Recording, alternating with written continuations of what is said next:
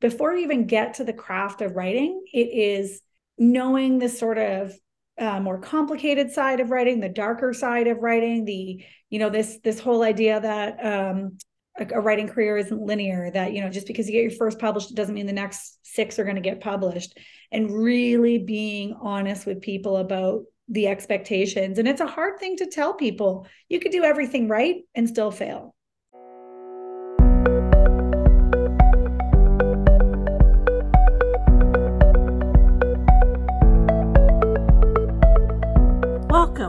What Were You Thinking?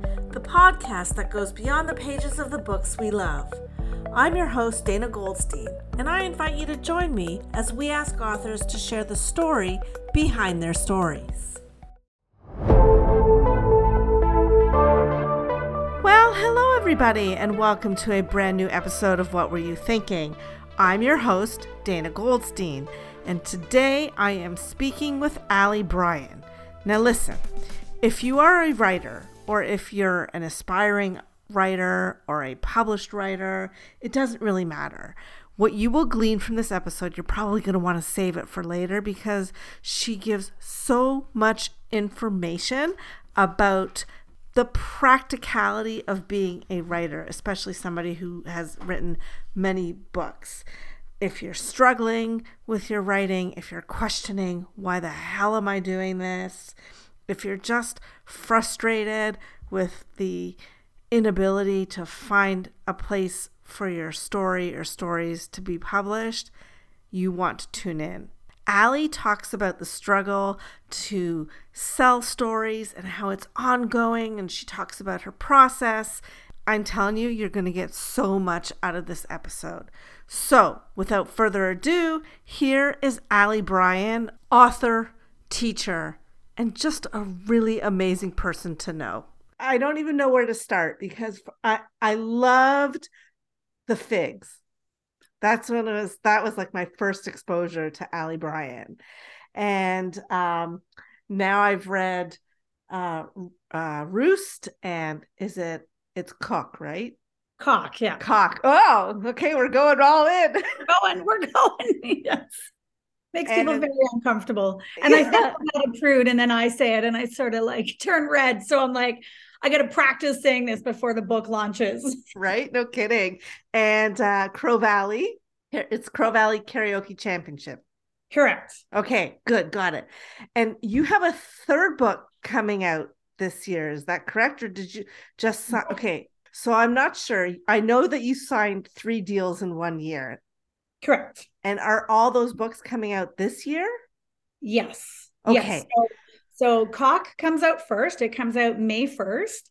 And then the Crow Valley Karaoke Championships comes out at the end of July. I believe July 25th is the release date.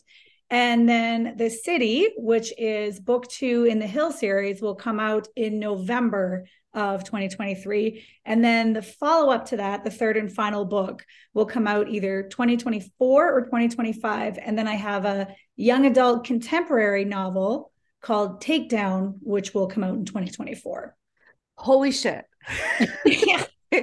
All right. I I have we have to like go back in time because you were not this hugely prolific writer originally. Your original gig was marketing and mm-hmm. personal training, right? Mm-hmm. Yep. So can you take us through that evolution? Because let me just say for listeners who are not familiar with Ali Bryan, if you, if you read any kind of literary magazine or are involved in the writing community, especially here in Calgary, you cannot not come across your name, your byline somewhere. And to pen three deals in one year and then write those three books and moving on to the next one and the next one like I just i'm in awe. That's oh. all i have to say. Thanks for coming out. Well thank you. That's that is um, a lovely reception. Uh, so where did that how and why did that happen? Well i feel i was always sort of that prolific. I write a lot and i write fast. Um, it was more that i had a stockpile of manuscripts and i think they just sort of magically hit at all the right time. So Crow Valley, I actually had started a, a long time ago, and uh, I got to a point where my third manuscript did not sell.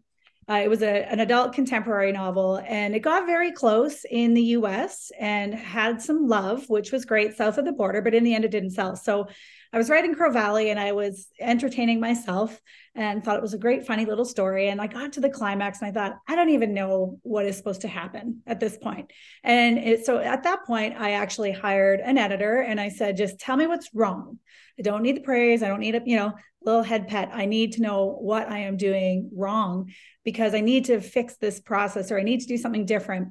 Um, because it was it was hard. You know you have two books published you assume that success is going to continue and it didn't. So i kind of went back to the drawing board and i worked with sandra mcintyre and she sat down with me and said okay you know i'm at page 180 and i still have no idea what it is brett wants. So she just kind of picked out one of the characters. So i worked with her and i i that really revolutionized my approach to writing um, because i always sort of wrote intuitively um, but early in my career, I didn't necessarily have the craft or the skill to back that up. So, you know, I'd end up with these ridiculously messy first drafts and I'd be, you know, really trying to figure out what the heck I was doing in the first place and to make it look like I knew what I was doing in the first place. So, um, I really spent a lot of time on that novel after that initial meeting with Sandra and really changed my thought process on how I approach story.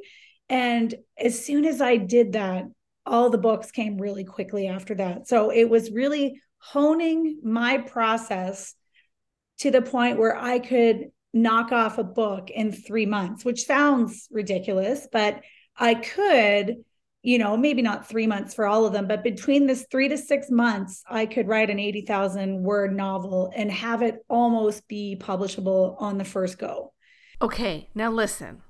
Before you start to kick yourself, and punish yourself for not producing at that level, you need to listen to what Ali has to say about how quickly she can write a book. But that comes from those years of experience and trial and error and writing and then going back and and seeing how I could get better. I didn't want to become one of those writers that was either mid-list for life and just never kind of grew. I wanted to grow and expand and get better.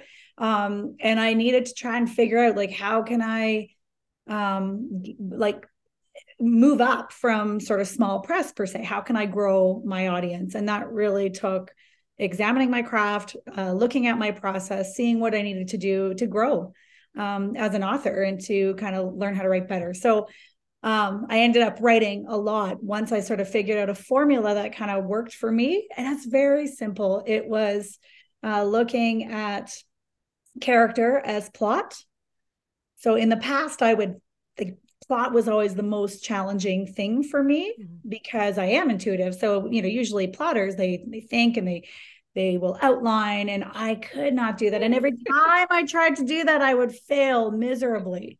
Um, but by looking simply at plot as the character making choices regarding things they want and things they need really changed my my practice and then uh, the other thing I always say, especially after not getting my third book published, is I kind of rage wrote.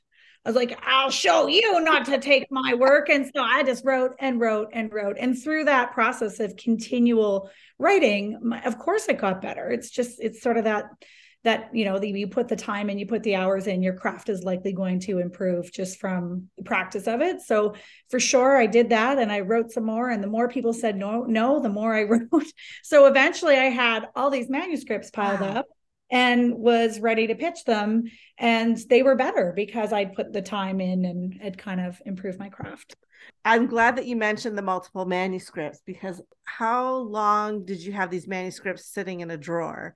And when did you know that it was time to bring them out and revisit them and polish them up?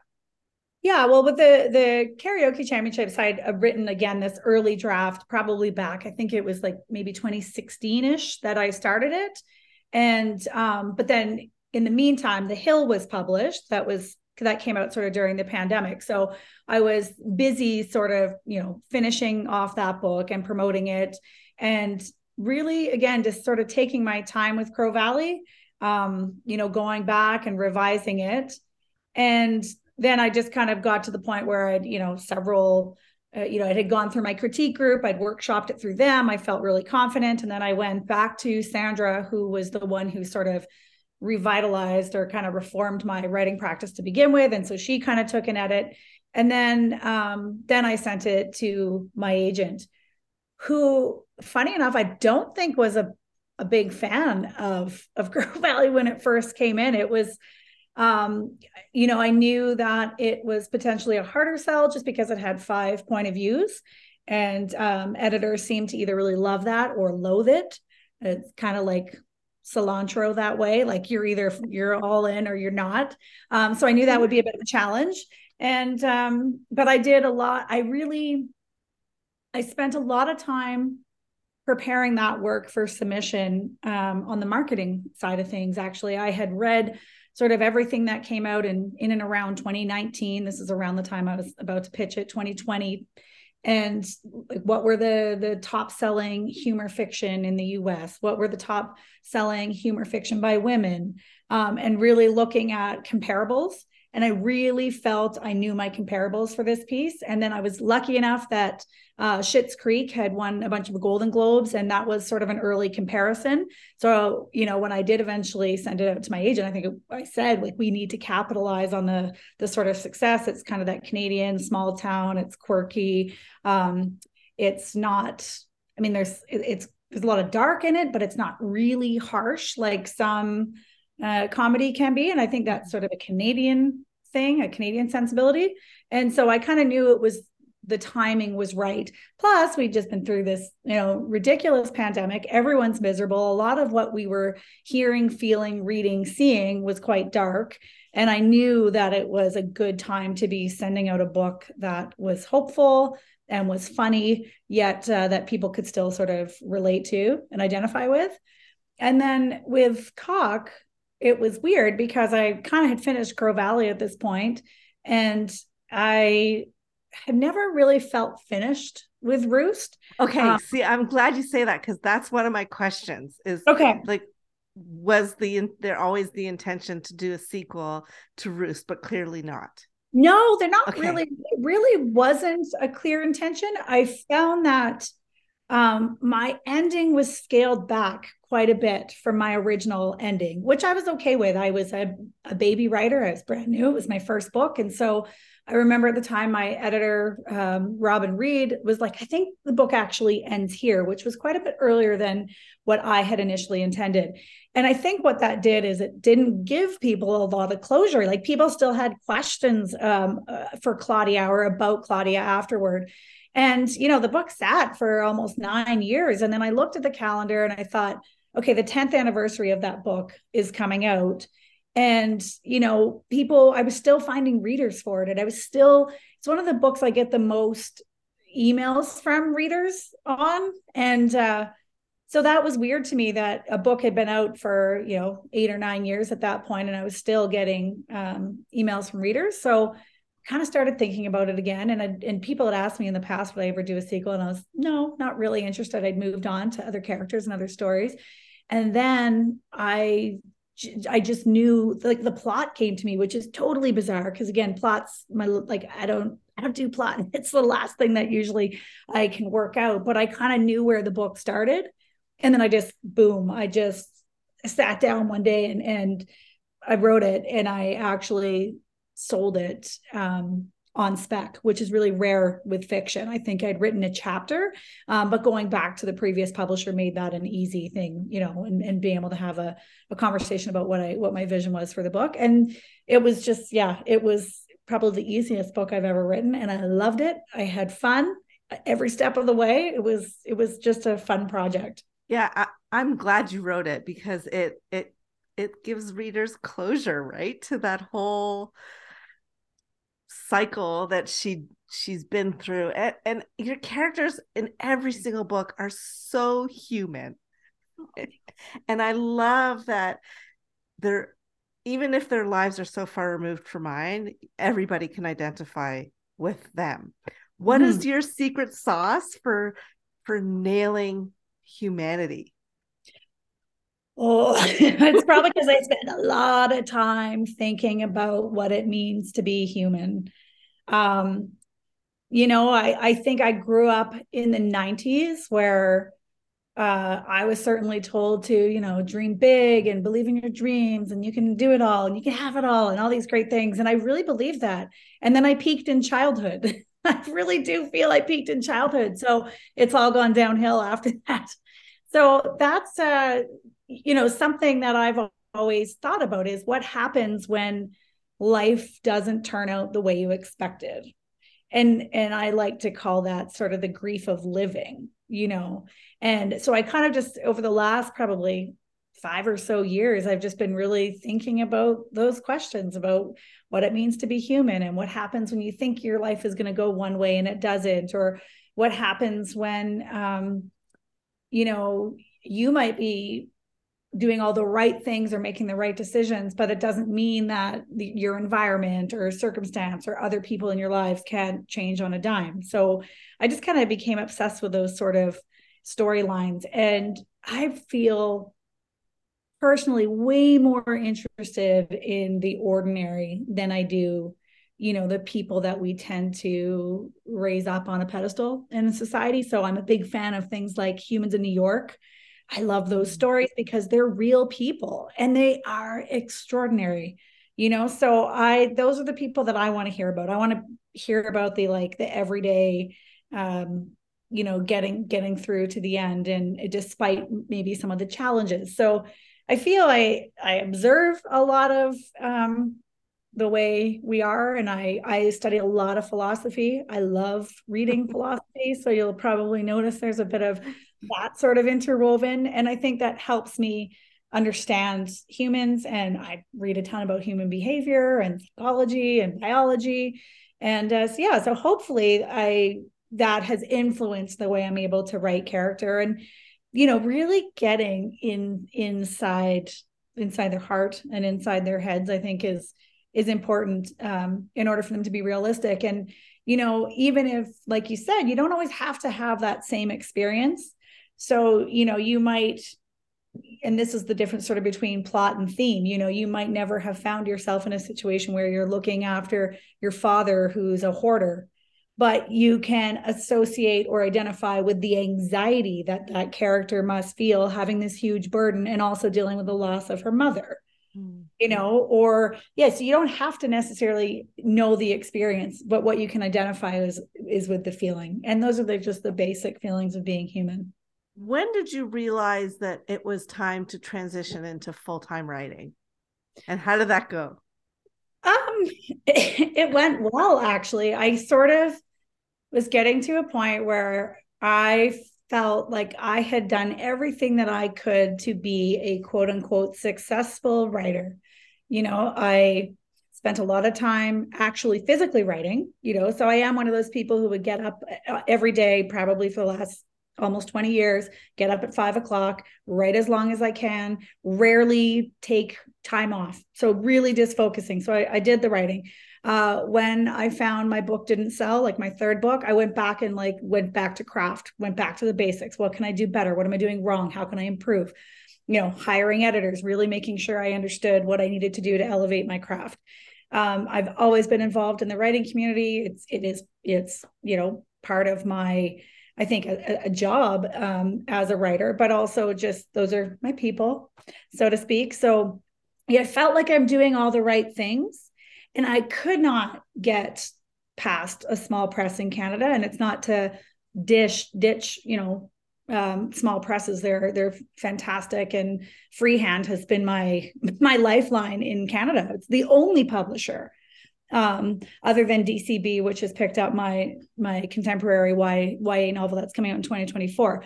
So I'm completely indebted um, to Small Press, but I wanted a career as a writer. I wanted to get to that next level, and I was in a total conundrum because my sales, though really you know decent sales for a small press, and the critical acclaim that I had, like my books had won some awards. Yeah. You know, Figgs was shortlisted for the Leacock.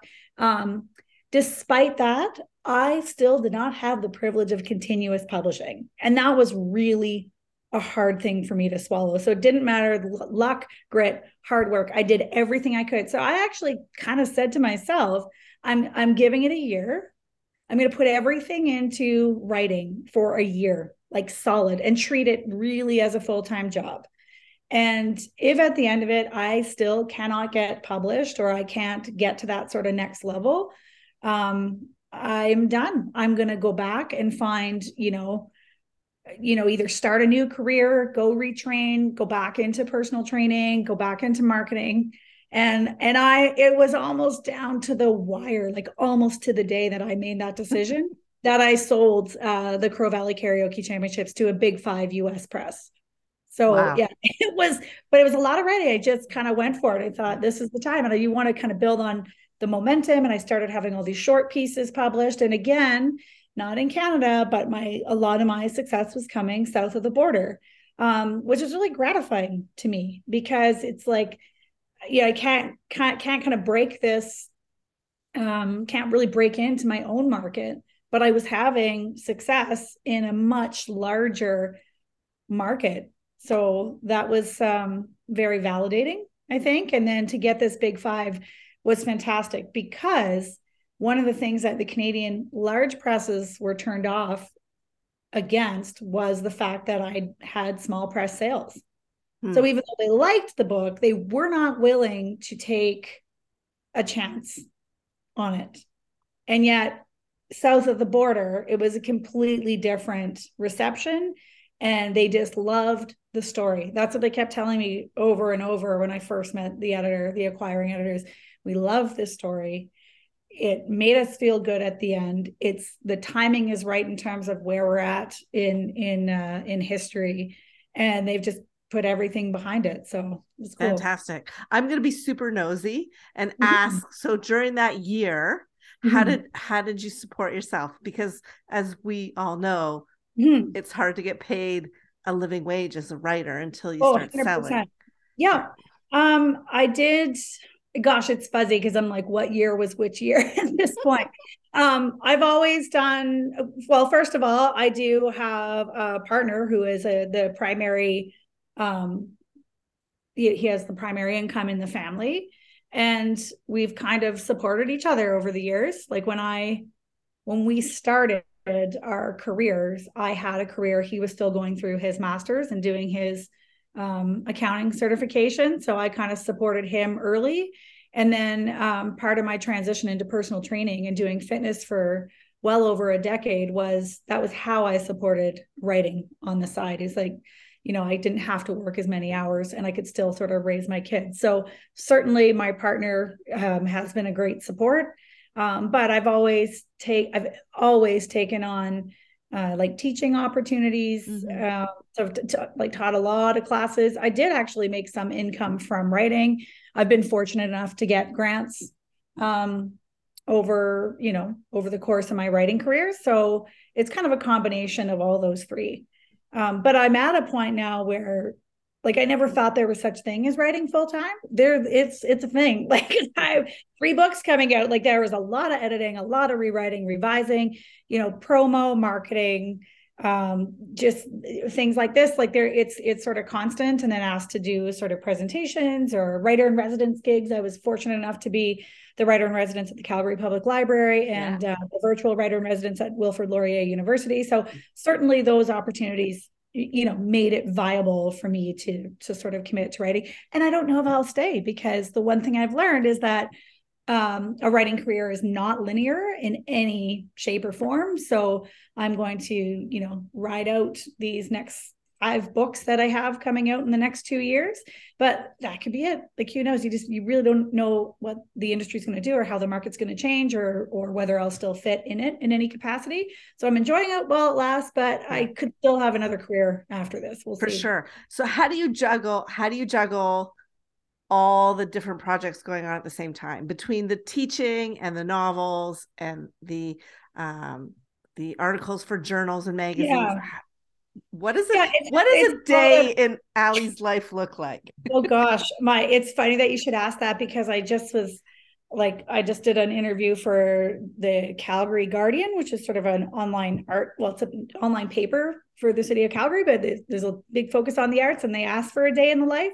Um, but it was cool because it was kind of through pictures.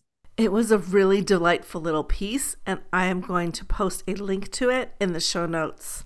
My husband actually submitted the bio because that was one of the conditions is you could not submit your own bio. It couldn't be anything that existed. Cool. and the whole thing was a day in the life and it was like so mean but also very funny and 100% true. So i get up at usually at 4:50 in the morning and I drive to Tim Hortons which is ridiculous but it's become such a ritual that I can't I just I have to do it and I get out and it doesn't matter if it's minus 40 I get up at that time and I go get a coffee. I actually buy 3 coffees which is another long story. And um but I love it. And now when I drive up to the Tims depending on who's working I, and i can tell by their voices i just say three coffees and they know exactly what to make. And i go home with my three coffees one of it one's for him two are for me. And then i i'm most um, prolific. My favorite time to write is in that quiet space in the morning. It's just me. I write in the dark which is ridiculous. It drives my husband crazy. He gets up and he's like why are you sitting in the dark? And i just i do. It's this, this i just create this sort of ritual. And i always the first thing i do when i get outside i look at the stars. I feel very grounded by looking up in the sky. Anyway and then i go for a couple hours or until people start getting up. And then uh, i'm usually getting my kids off to school. And then i write again for another few hours and then you know kind of by 11 i'm starting to get a little little twitchy. Uh, and then the afternoon other than like housework and fitness and um, other sort of responsibilities i usually focus on other writing related business. So it could be class prep it could be course development it could be um, like interviews it could be um, you know working on sort of writing related articles. So that kind of stuff and then we'll see. Usually later in the day, um, I have other obligations. Like I manage my daughter's ringette team right now. Uh, but if I find myself at the rink, sometimes I'll bring my laptop and I'll use that time to write, or I try and read. Obviously, you need to be a, a good reader to be a good writer. So I try and fit that in. Um, yeah. So I just kind of, it's an all day thing, but my most um, prolific time and the time that I really feel in it is is the early early morning and then the morning when my family is gone. Agreed. Yeah. Yeah i yeah the darkness in the winter it's like a cocoon right? Yes and in terms of prioritizing like i never had the issue where i had all these multiple deadlines before so that was certainly something i had to adjust to because usually we don't have deadlines. We're just hoping someone wants to take our work and so no one's you know breathing down your neck saying get that manuscript done. Uh, in this case i did have to really work on okay what's the you know you know you just you keep a calendar like you would in any other job where it's like okay this one's due first or but what trips me up sometimes is like you know the the things that you did not foresee like uh, an interview or um, you know someone's commissioning you to write a piece or you're asked to present at something and then you're like oh can i fit this in my schedule? How will this you know impact everything else i have planned over the next few weeks um, and learning to say no has been important but hard because usually we want to take all the opportunities because they are few and far between. So i've had to say no to to some things um, just to kind of get through. And um, yeah it's like anything else. You have a very kind of fluid calendar and, and i just, you have to be kind of willing to be flexible i guess. Yeah that that was going to be my next question like how uh, rigid you are with your schedule but it sounds like you have a good balance between being rigid but flexible. Yeah. Saying yes but saying no and mm-hmm. weaving in how do you weave in your self-care time? Um well i i exercise every day. That is like critical not just to my writing process but just again as as a human being. Um it kind of helps with my my mental health obviously physical health too. So that's one thing. I'm committed to that. I will like i have to exercise. I will exercise. That's just it's part of it. Um, and i'm very very protective of my morning time. So you know which means at nighttime is how i protect my morning time. So i will tell my kids like don't come to me at 9 30 and you know and unload, which is hard because that's when teens often want to talk. So sometimes, you know, you have to be flexible if they're in crisis or they have a question or they just want to talk, you know, I want to be there, you obviously, to listen. So, but you know, they know now at this point, like that mom taps out around 9 30. And so if you need me, I'm on deck until then, and then I need to get to sleep. So that's when it becomes difficult. Like if I have a late soccer game, for example, and it, you know, I don't get home till 10 30, and then I'm like, like, how am I going to get up the next morning? So um, I've had to give myself some grace and to be flexible because if I get up and I'm exhausted, I'm not going to write well anyway. So giving myself permission on those days, if I need to sleep in, you sleep in. Um, you know, like this weekend, I had a lot of momentum on momentum on the project I'm working on, but I had six ringette games over three days plus volunteer shift. And then there's like the regular things like laundry and cooking dinner and grocery shopping. So, you know, giving myself permission to let real life happen um, is an, is important. But the the other thing I I kind of treat sacred is is my critique group. I have a group. We're just a small group of three. We meet every two weeks, and that's also my like no one book anything during that time. I really need that time. I need to connect with those other writers, and so um, just yeah, those are the times that I'm I'm not I'm not flexible about. How did you find your critique partners? Um, I started in a larger group that I was invited to uh, back in probably 2014. Um, I had met Leanne Shirtliffe at WordFest. We were on a panel together, and she invited me into her group uh, along with another writer named Judith Pond, and we were both kind of on trial. Um, Judith had been looking for a group, and she had approached Brad Somer, who was in the group at the time. It was a larger group. Okay, just a quick aside, in case you didn't know, Leanne Shirtliffe is the author of Don't Lick the Minivan, The Change Your Name Store, and other fun, hilarious books. Judith Pond writes poetry as well as literary fiction, and Brad Somer's book, Extinction, ironically, is in my queue as the next book that I want to read.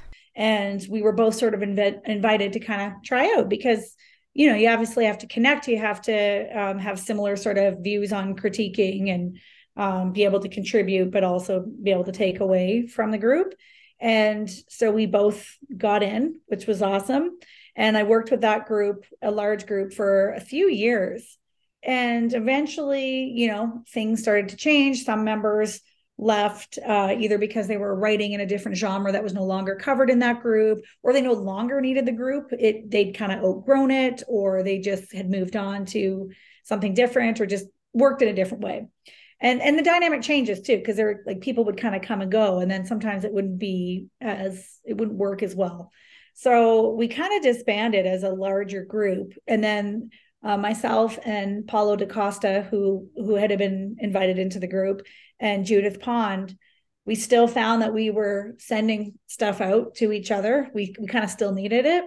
And so eventually, I think it was during the pandemic, we reconnected, just the three of us. And it had been an evening one, but for me, that didn't work anymore because, again, my kids were at an age where we were out of the house doing sports and other activities. So we just moved to a daytime group. And then that transitioned nicely online, obviously, during the pandemic. And um, we've stayed together and we got really greedy now because in the old group, when there was like six or seven members, you could only do 10 pages. Well, now we can submit 30 or 40 pages because there's just the three of us.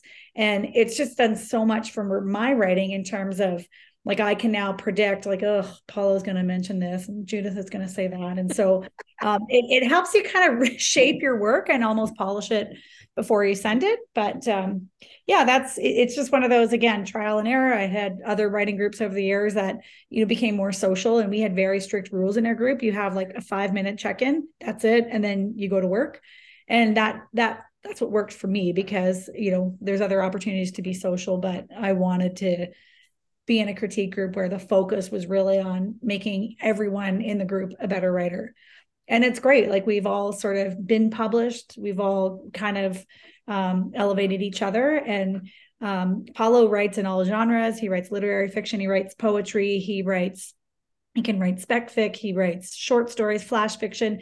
Judith was a poet first also writes literary fiction. Um, so we really complement each other because you know a poet can teach you a lot about language. Yeah. Uh, you know, there, you know, or someone writing spec fic might be better sort of at plotting or continuity issues in a way that I might not be. So um, it's good. I'm still on the hunt for the right critique group. That's me, right? Like, and it's, I feel that it's so valuable, but you have to find the right one.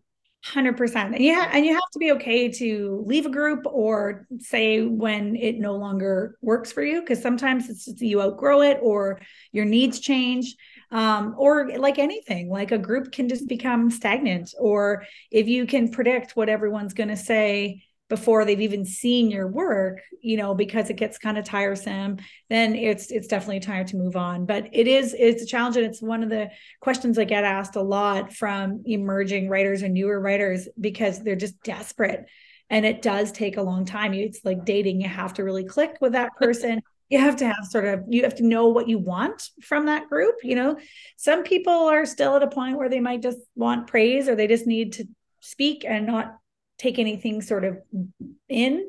Um, so I always try to tell people, you know, this, the more you're involved in the community, the more writing uh, writing events you go to, the classes you take, you know, the drop in programming, the more likely you're going to start meeting and connecting with people. And I always encourage people in class, like, okay, you guys write in a similar style, or you really connected over this particular piece, you know, carry on outside class. And and and so yeah, a lot of of my former students have now found themselves in these groups because you know taking these courses and getting involved in the community. How did you get into teaching courses? I waited a long time before i started teaching and i'm very happy that i waited a long time before i started teaching because i think um, just you know being a published author isn't necessarily doesn't necessarily qualify you to teach how to write a book and yet, at the same time, sometimes taking an MFA and not being published also doesn't necessarily mean you can teach how to write a book. I didn't know how to write a book when I wrote a book. So if I had, if someone had asked me to teach a novel course after Roost, I would be like, I don't know, I just wrote some stuff down. And, you know, I really didn't know what I was doing on a craft level. Um, I had taken some writing courses. I had gone through Humber College. So it's not like I hadn't completely you know abandoned craft altogether. Um, but i certainly didn't have a traditional background going into writing. In fact the very first book launch i ever went to was my own which is like freaks people out but it's true.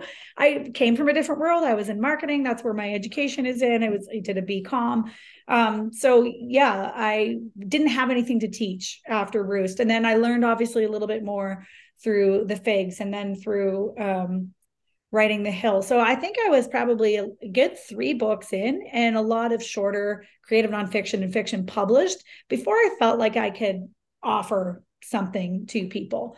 Um, and then i was working at the time at the alexandra writer center which was just doing some programming.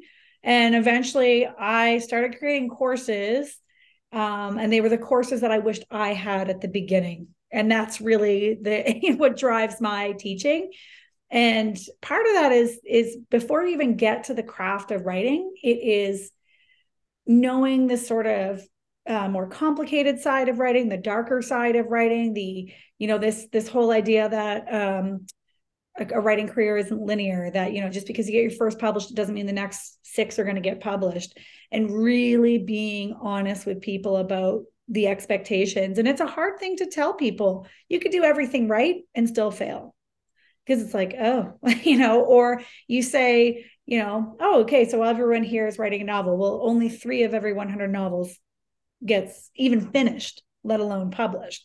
Or you start talking about the response rates from agents or you start talking about how i've got two books out that won awards or were shortlisted for a national award and i can't get my third book published.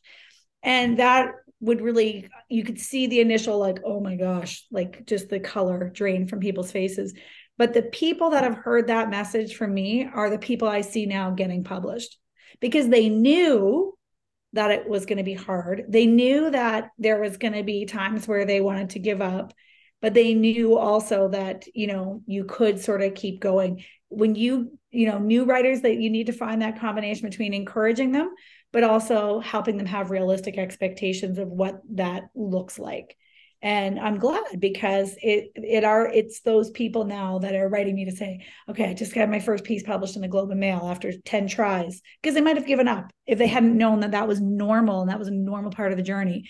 Or you know they finally are getting a memoir published or or whatever it is. And that to me um, feels like I'm doing something right on the teaching front, as well as really um, being open and honest about my own process and how there is not necessarily a right or wrong way, but you know, here's some information, and then you kind of tailor it to your own um, style, your own process, um, but also trying to help people not ignore craft entirely too, because a lot of people just go into writing thinking because they told someone a good story and they laughed at a party that they're a writer. And it's like there's this is these are different skill sets. Oral storytelling and writing a book are completely different. So i'm also a real stickler for for craft and um trying not to let people kind of jump over that part to get to the end. You know so many people are interested in publishing before they even know how to write a sentence. So really kind of going back and and I, I always say it's a long game. Oh, publishing oh absolutely right yes what do you love about teaching uh, well, it's certainly rewarding and fantastic when someone shares news. And I get like, I had, I think, two years in a row, I had people in my writing contest worthy short creative nonfiction long list for the CBC Canada Writes Nonfiction Prize wow. two years in a row from that class. And that's super awesome.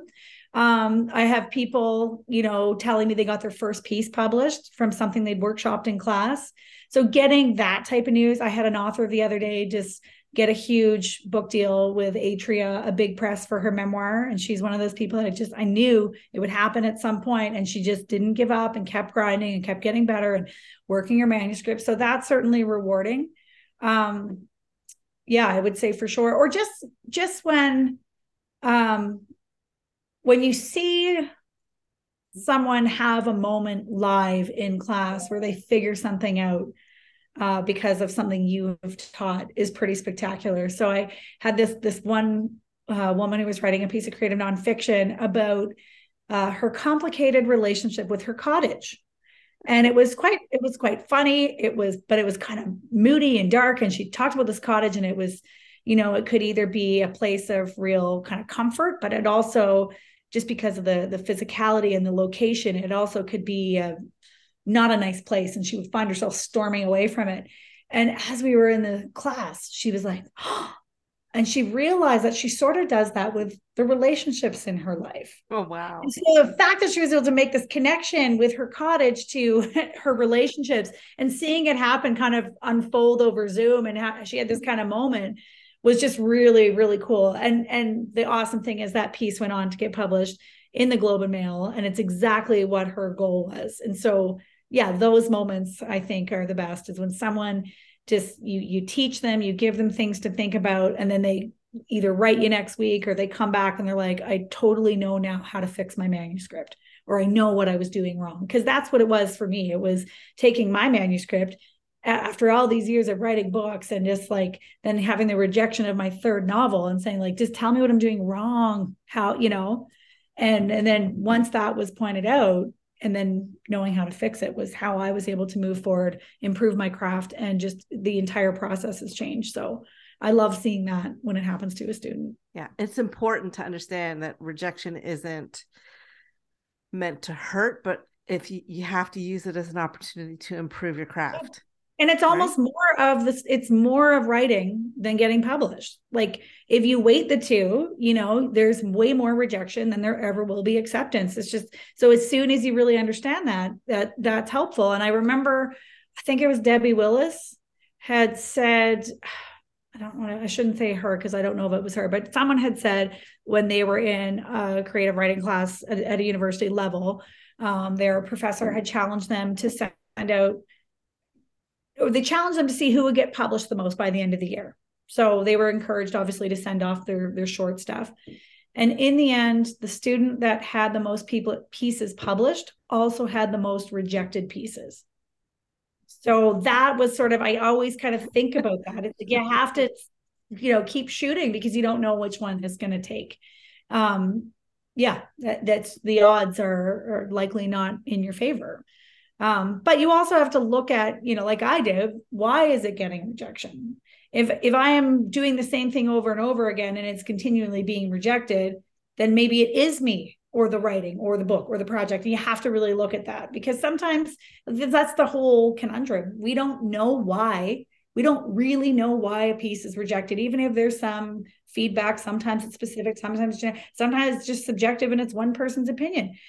For example, I have a, a short story that was long long listed for the Commonwealth Short Story Prize. Huge prize, huge number of entrants. So to get on that long list was was a super cool achievement. I can't get it published anywhere.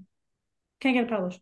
So I can long list in this massive international contest wow. with, with great, you know, and then can't, you know, or again, the Crow Valley Karaoke Championships couldn't find a publisher in Canada and yet had multi had multiple interest from the US so it you just yeah. you don't know. It's yeah. and that's what makes it difficult because you're like how do i tinker with it? Do i rewrite it? Is it this is it the or is it just is it just not good enough? Like sometimes early on it's the work's not good enough. And i've done it. I've, I've submitted work that was being submitted before. I should have.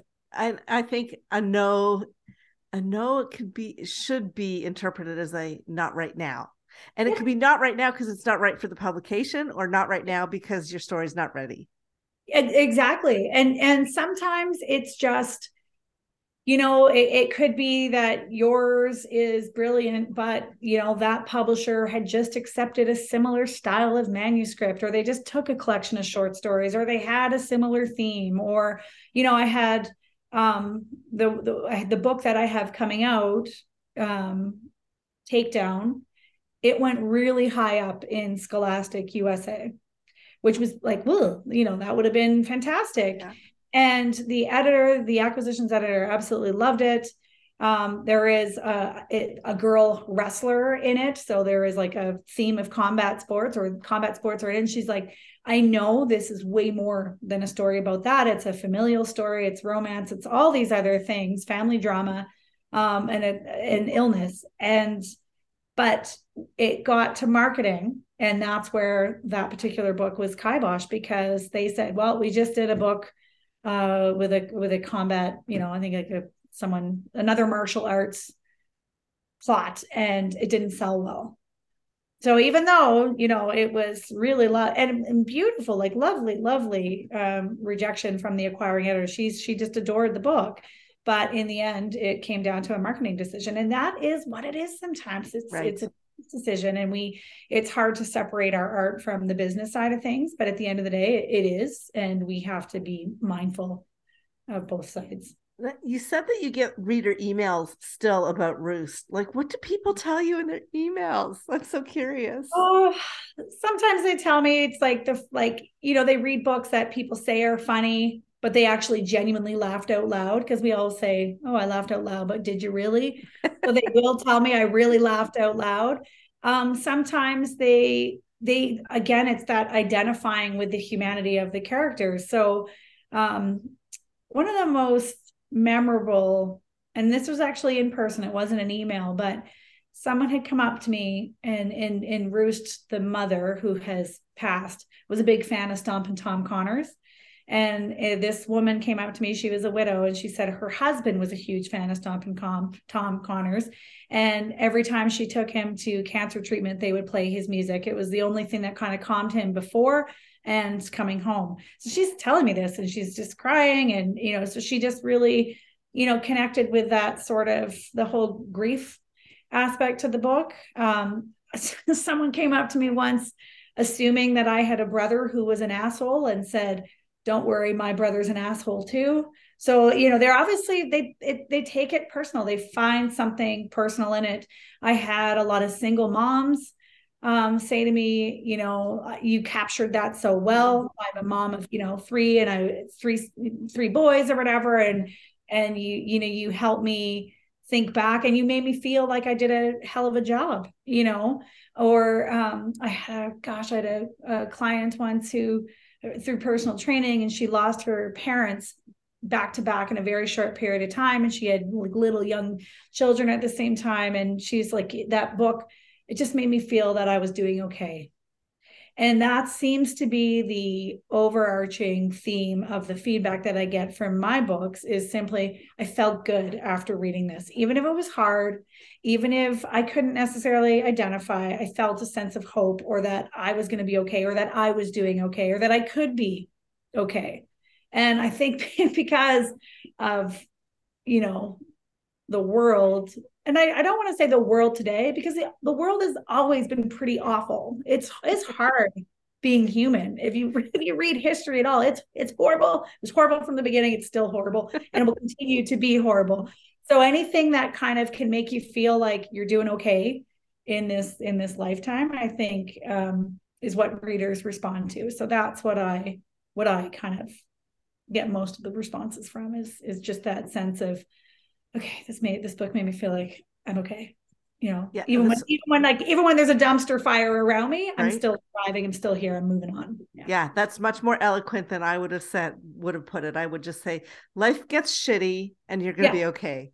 Yeah, yeah. Right? Well, yeah. there you go. That's that's probably a more concise way to say it. now, speaking of dumpster fires, hmm. which made me think of trash, which makes me think of the hill. Yes. And uh, you have, I love this story. I heard you tell the story about where the idea for the hill came from. Mm-hmm. You were on a trip somewhere. Hmm. Yes. I was on a trip. Um, I was performing at a show as an acrobat in Virginia Beach a long time ago. And our driver, we were driving down this interstate. And I remember looking outside the window. And as we were going by, there were these really oddly shaped hills that to me did not look like they were naturally occurring or, or sort of organic uh, formations. And so the driver explained that they called those trash mountains and that they were, in fact, landscaped garbage dumps, like the old dump, multiple on the side of the road. And I'd love to be able to pinpoint the actual place. I can't. I've I've looked on maps, can't figure out where it is at all, and you'd never really know. Um, but at, once I told that story, it was amazing how many people are like, "Oh yeah, they did that to the dump in Manitoba," and blah blah blah blah. And a lot of this. So obviously, this seems to be um, a, a, a thing that we do. We remediate the land and just kind of landscape over it. But I just thought it was, you know, that was sort of a horrible thing to do too. To know that we just you know, just to hide it by, you know, putting a tablecloth over it essentially. so yeah, that kind of became the a little bit of the genesis. There's so many things that went into that book and what I was trying to do and what I started out doing and how it evolved and what, you know, but I just love this idea of these girls living on this isolated dump and having to sort of you know dig it up and use the stuff they found to to to build a home and build a life from because of course you know we know there's things like fast fashion and in consumerism and buy buy buy buy buy and buy more and buy cheap and and you know it's um the the whole environmental thing of it but it also just makes for a really interesting setting. Yeah. Did you always plan for it to be a trilogy? Yes and no. Um i did not plan out these three books as a trilogy and said okay in book one this is going to happen book two is this going to happen in book three. I had a rough idea of what i wanted to do but it is it, part of thinking of it as a trilogy actually tripped me up in terms of when it actually came down to writing book two because if you look at traditional trilogies they're very plot focused. They have specific things that kind of have to happen and there's rules. Um, and that's not what this book is about. It is not a traditional trilogy per se. This is uh, the story is much more character driven. Um, it is it's dystopian but it's kind of literary. It's it's a and it also i wanted it to be an adventure. That's part of the reason i i wrote the book is i was looking for sort of an adventure story for girls. A lot of the great adventures are are reserved for boys. Yeah. you know the boy protagonists they're the ones that get to like run around barefoot and be wild and in you know. And i thought where are those books for girls? And that was loosely because my oldest was you know, had jumped from like rainbows and unicorns straight to the Hunger Games. I'm like, there's got to be sort of somewhere in between there. Although mine ended up being more on the YA scale as opposed to sort of middle grade, which I had initially intended, uh, just because it was sort of dark and got darker as I wrote. So um, I really had to step away from looking at the trilogy in a traditional trilogy sense, which is usually big, and you think Hunger Games or Divergent series, like these big sort of blockbusters, and and go no that's not the world that I've built. In fact, in book two, I've almost, although the world continues to expand, in some ways the story is smaller because it's really about this one girl trying to figure out the truth in a world that is absolutely confusing, which can be resonant with any person growing up today. Yeah, and the the truth uh the truth as it emerges in the hill was beautifully done.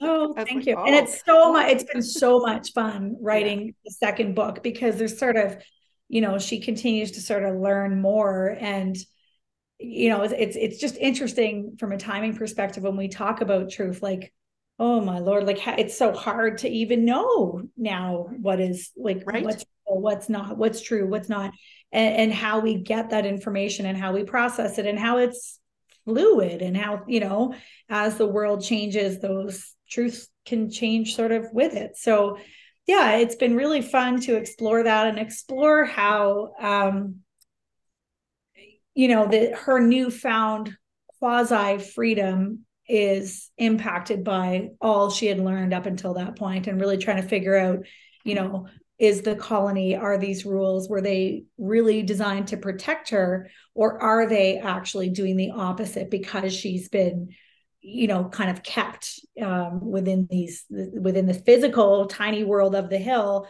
and within the confines of the rules? But um, that's one of the, the the biggest paradoxes of parenting an adolescent is they have to take risks. They have to face danger. They have to face predators in order to become better adults but if they face them too much they also not make might not make it through adolescence. So that's certainly what ren continues to struggle with in in book two is you know this whole how how far do i push the risk taking to make better choices to learn the truth to know how to become a better adult and a leader versus how do I not just put myself in danger and you know walk off a cliff or or, or do something really stupid that is irreversible.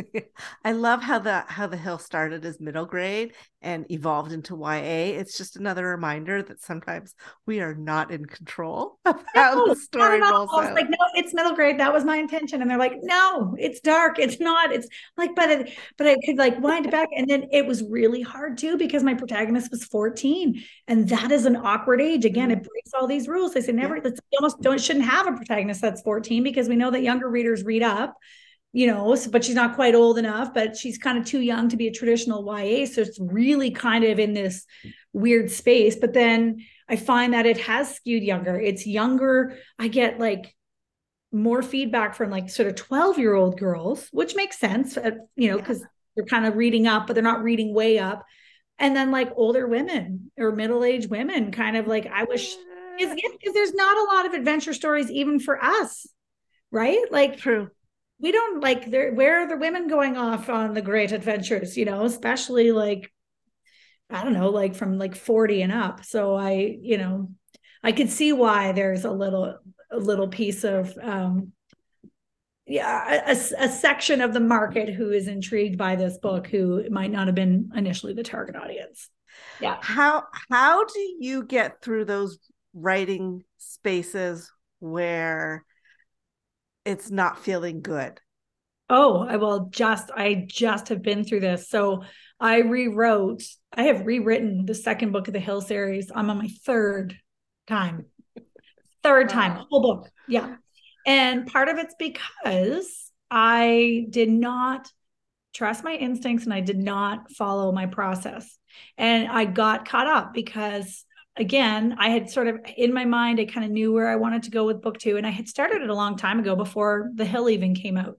And then I got sidetracked and did wrote other wrote other books and did other projects. And then when it came back to writing this one again, I thought, well, perhaps I should go online and, and read some rules about trilogies. And lo and behold, everything I had done was wrong according to how to write a trilogy but I had forgot to reconcile that my book is not a traditional trilogy in the sense of being this big sort of Hollywood blockbuster. It's not that type of story.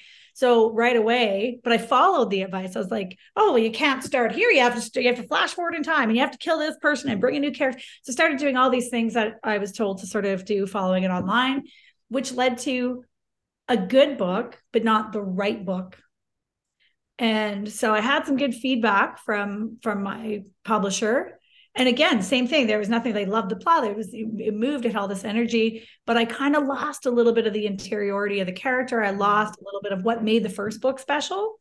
So then I was like, okay, I could rework this, or I could totally rewrite it. So I'm like, I'm going to rewrite it because I have a higher, I have a high standard for myself, and I thought I want this to be the best book and not anything but. So then I wrote it again went down that same road. I made it bigger. We're going for the whole universe now, you know? And it was a writer friend of mine. It was Brad Somer. And he's like, you know, I think you're like, you're writing the wrong second book. That's not this type of series. And he said, if anything, he said, you should be making it smaller. And I was like, oh my gosh, he's totally right. So I went back and looked at my publisher notes for the first one. And then I, I wrote it a third time. I'm like, I'm doing it again because I wanted to get it right and I and I was able to see how I was sort of misled down these other tangents by thinking it was something it was not. And as soon as I recognized that, I just went back to my regular process and it has unfolded. But it was it's very difficult to write a book three times. Yeah. You know? Yeah. And to get wrong and to think of all that time. And and I have another project that I'm like I'm working on that I that I had a grant for. And so it's really difficult to balance the two things because that's got to be the priority is this new piece of adult fiction that's coming. But really just going back and making sure that I am happy and that I have written to a standard that I expect and that my publisher deserves. Lots to think about in that mm. in yes. that answer. Yes, yes. Yeah. So again, the, the takeaway is trust your process if yeah. your process is working and my right. process is working for me so i should never have meddled and really understand your work. And i my one of the challenges i've always had is i've never been able to fit into a specific genre. You know some people will say my work's commercial sometimes it will be literary. And oftentimes it's the opposite. It's too literary for this market but too commercial for this one. Um, it's it's literary but it's dystopian. Is that a thing? Can it be can you write you know something that's genre but has language and and more attention like because that's probably the most lyrical or poetic book that i've read and that's at least seem, seems to be in the reviews. So when you sort of straddle these genres or you blur the lines of of what you're writing it makes it different even more difficult because then the rules if there are rules they change with that. They become a little bit more blurred. So I was here, I was trying to apply something more formulaic that you would see in a big trilogy or a more traditional genre trilogy. And I was trying to sort of, you know, outfit that on a completely different style um, in in what the Hill series is. And so uh, it was a huge learning curve, and I'm and I'm glad I went through it because the last couple books I've been like they've just been really easy and I love it and the flow's there. And that's the biggest thing. I know when it's right. And as soon as mm. I lose that feeling that it's right, I usually end up going back and deleting whatever I had just written. Sometimes it's 500 words, sometimes it's 5,000 because I'm like, no, I, I, this, and I will go back and read from the beginning and I can pinpoint this is where it went wrong. And I have to, st- and I'll start from that point and rewrite until I get it right.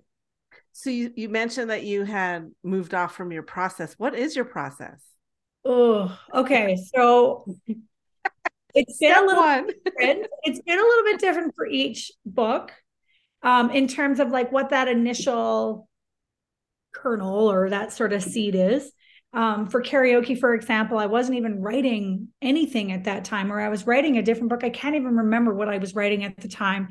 And my friend invited me to watch her sing karaoke. She was trying out to be the Canadian representative for the World Karaoke Championships, and, she, and, they were being held in Calgary. And I walked into this room, and there was a, a guy dressed on stage as like a shepherd, like someone out of the nativity scene. I'm like, okay, this is not the karaoke that I'm familiar with. You know, I my I had done karaoke like at the university bar and I was mostly a backup mm-hmm. dancer because I cannot sing. So I just remember looking around going, wow, there is a whole subculture here that I was not aware of. It's absolutely fascinating. It was inclusive. There were people, you know, there was a guy in a wheelchair. There was like, it was diverse and it was very supportive. And I thought, wow, like karaoke has somehow managed to be this great equalizer and it's weird and I love it. And there's so much happening around me. And so I literally dropped everything I was writing and started writing that book just from that walking in and seeing this karaoke. Um, you know, and then again with with Coq, I just knew how the story was going to start. I knew that the dad was going to get remarried and ew, like if your father is remarrying before you've even, you know, like I so I knew there was stuff there.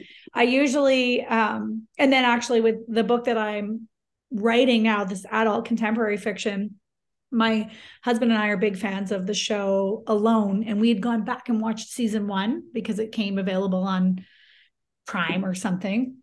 And there was a line in it where they they were interviewing the, the the very first original winner of the series alone which is a, a show where you have to go out and you've got like 10 items and you have to survive for as long as you can in the elements in a harsh climate.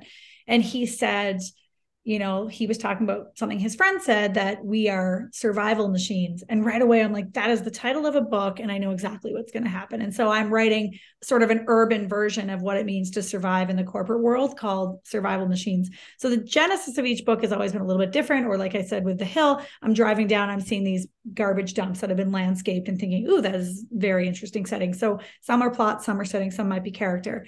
Um, but usually I just kind of sit down and I write intuitively. But my real key in terms of combining craft and some sense of plotting with that intuitive practice is to think simply about what the character wants versus what they need. And usually the conflict comes from those two things not being compatible. And so the want uh, is usually something tangible. It's something easy. It's something very obvious. And it's something that the character knows they want.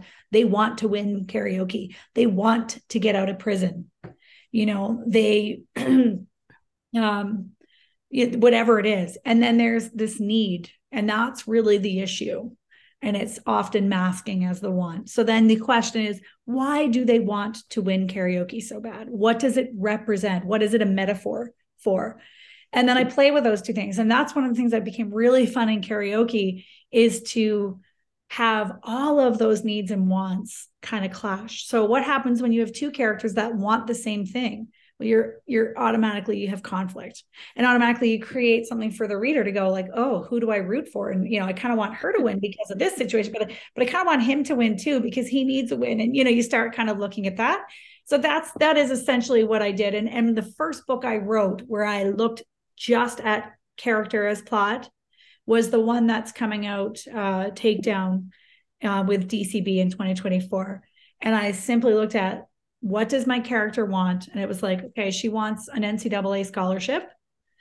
What does she need? She needs to know that she can't save her father who has als and so the closer she gets to her want sometimes the further they get away from their need. And just playing with those two things just it's just the conflict is naturally there the tension is naturally there the obstacles you don't have to think about it it's just every chapter what does she want and you move that character towards trying to get what they want okay so if, if, i if i could uh mm-hmm. if if this wasn't an, an audio file i'd be standing up giving you a standing ovation because that oh. right there is the kernel of every good story right yes yes yeah. and it took me a long time to figure and that's yeah. exactly why I didn't teach because I knew I could not teach that back then because I did not know what I was doing and I did not know that. But that has been the key to every successful thing I've written since and why I think I've been able to get published more uh, consistently now is because I've really figured out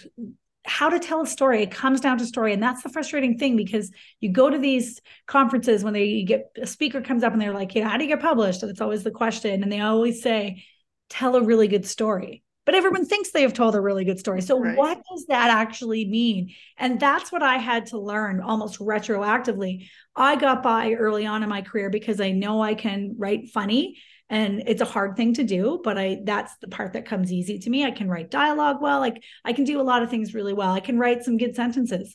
And I think that helped me early on in the areas maybe uh, where I was less developed, which would be sort of plot development and things like motif and the the higher level craft stuff. Um, but once I really just could hone in on on that whole idea of what the character wanted because it's taught it's taught wrong. Like people always like what's the character's motivation? And you know what i mean? I never was taught how those things are intrinsically linked.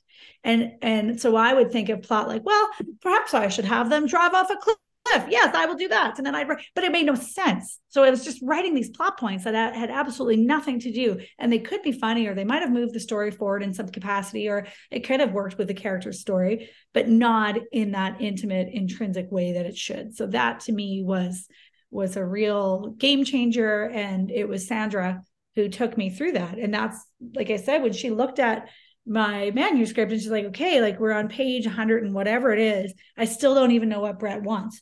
She goes, I get it. I get a sense of it here. Okay. He kind of, you know, he's trying to be a little bit like Dale. He wants to be, but she's like, I didn't get that until this point. She's, yeah, that has to be established way earlier. So I was like, okay. So then it became kind of fun because I went back through that story and I took what I had intuitively done and then rewrote it with purpose and intent. And that's the name of one of my writing courses courses which is novel intent and it's about doing this at the beginning.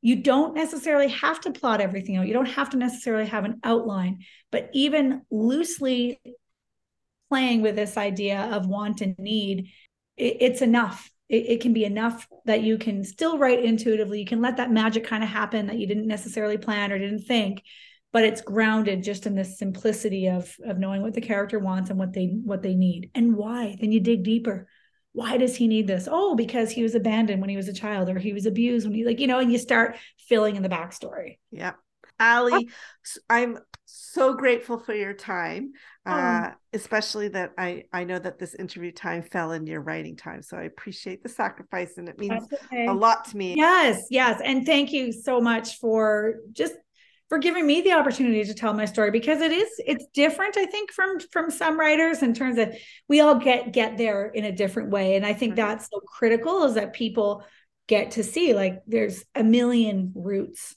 to publication and i can only share what worked for me and what didn't or the the mistakes i made or the expectations that i had that were ridiculous you know in hopes that you know someone doesn't do the same kind of thing so no it was certainly fun to talk about and uh yeah, I'm so thankful. I'm thankful for for being on the podcast. And oh, I appreciate it. Well, that brings us to the end of another episode of What Were You Thinking?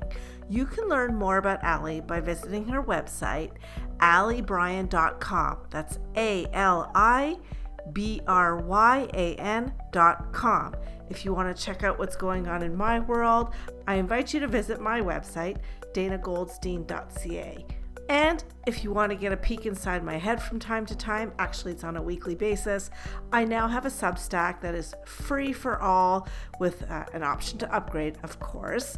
I just have to visit danagoldstein.substack.com and you can see what I'm sending out to the world every single Sunday morning. Once again, thanks for giving me your ears and happy reading. Hey, it's me still. Thanks for sticking around to the end because I've got like a little extra snippet that I think you might enjoy. That's awesome. Oh my God, so many dirty jokes. I know. I'm trying to avoid them. I'm like, I gotta think of something that's like non-perverted to sign in people's books, right? Because what else do you say with with Coq? Yeah, I, uh, like why that title? Like, I mean, well, I mean, obviously it's connected to roost. It's right? connected to roost, and of course, cock is the French word for rooster and the book takes place in paris. And there is a couple lines in there where the dad is kind of you know has this sort of bravado or this sort of cockish behavior. Yeah. so it really did kind of work for me and i thought it was kind of funny. It's bold. It's a bit different. It's i guess provocative if you can say it out loud without blushing which i rarely can. Uh, and it's funny because no one else wants to say it around me and i'm like it's a rooster. It's just a friggin french rooster